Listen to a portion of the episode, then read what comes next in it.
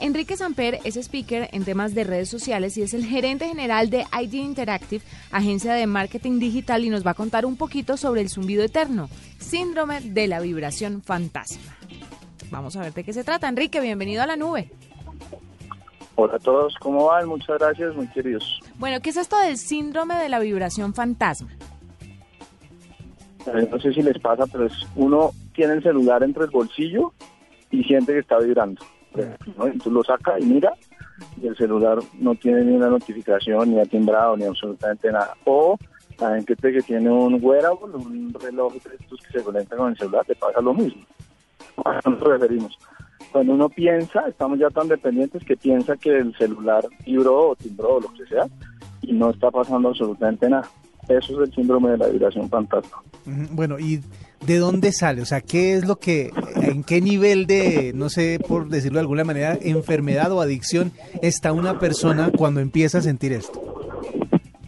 Yo creo que debe haber niveles, que yo sí siento que es una, es una comportamiento transversal. Yo no siento que, que haya mayores o menos. Probablemente la gente que usa los dispositivos, de hecho le saca, siente que es frecuencia, ¿no? De hecho, usted puede tener desactivadas las aplicaciones de su teléfono y siente que le vibra de todas maneras, ¿no?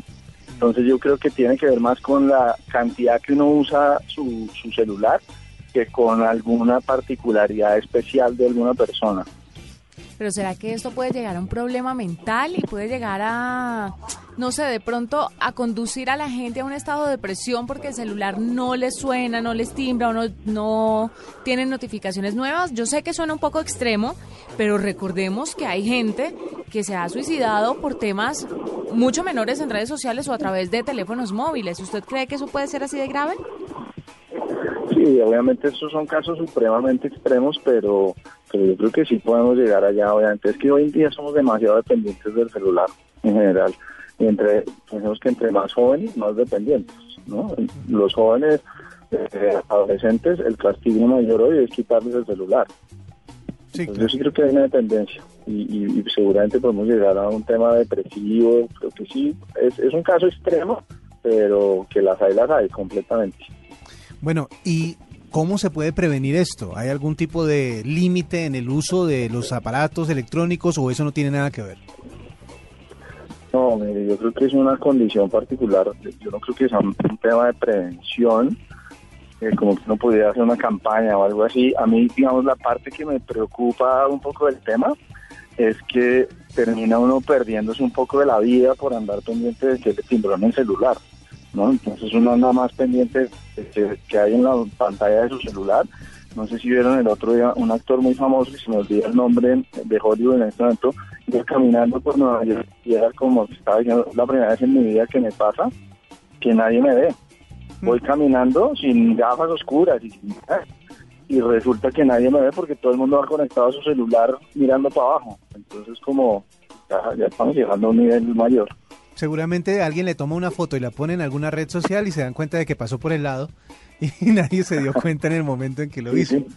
Ah. Sí, si usted piensa, si usted piensa en lo que le pasa con sus niños, por ejemplo, uh-huh. en lo que usted podría perder por andar pensando en su celular, eh, o si piensa, por ejemplo, en, en, en, en ya más en que nosotros nos, nos movemos del mundo de las marcas, eh, el reto que tienen las marcas para pa tener una vibración relevante, llamémoslo así, una de esas que la gente efectivamente quiere ver y no pasa desapercibida. Entonces, eso presenta una cantidad de retos bien interesantes desde muchos ámbitos, psicológico, de negocios, de personal, social, muchas cosas que están bien interesantes. Bueno, cuéntanos cómo prevenir o cómo ayudar a las personas que sufren de este síndrome. ¿Cuál sería la solución?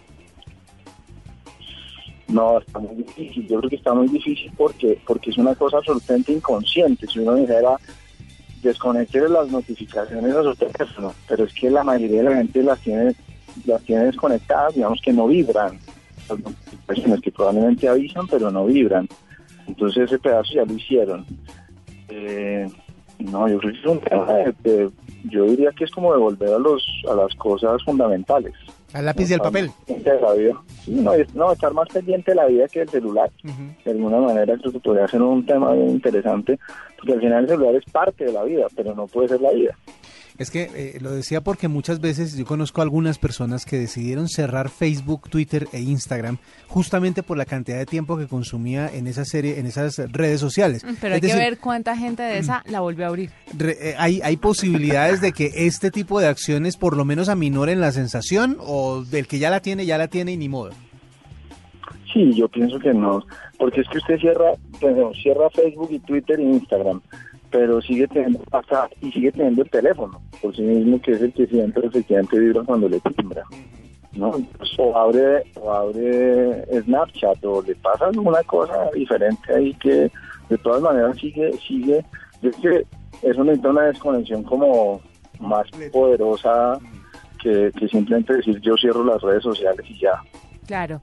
Bueno, pues él es Enrique Samper, el speaker en temas de redes sociales y gerente general de I D Interactive, agencia de marketing digital, que nos cuenta un poquito sobre todo lo que tiene que ver con el síndrome de la vibración fantasma. Uh-huh. Trata entonces de conectarse con la vida real, por supuesto, no dejando atrás la tecnología, pero siendo consciente de que simplemente es un elemento que le va a ayudar a su vida, no es su vida. Intente hacer la mitad de llamadas que de mensajes. O sea, si usted es de los que se pasa hablando todo el tiempo por WhatsApp, intente llamar la mitad de las veces, a ver qué pasa. ¿Sabe qué pienso Conversar. Yo? ¿Sabe qué creo yo, W, que puede ser un buen ejercicio, sobre todo para la gente que se está poniendo adicta al celular? Uh-huh.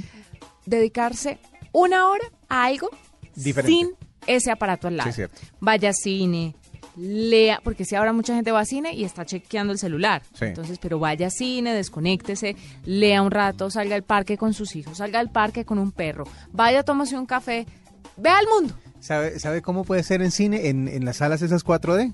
Que usted moviéndose así como se mueven esas sí, películas, no hay posibilidad de que tenga la oportunidad de revisar el celular, pero sí, es bueno conectarse con la vida y desconectarse un poco del celular. Gran frase.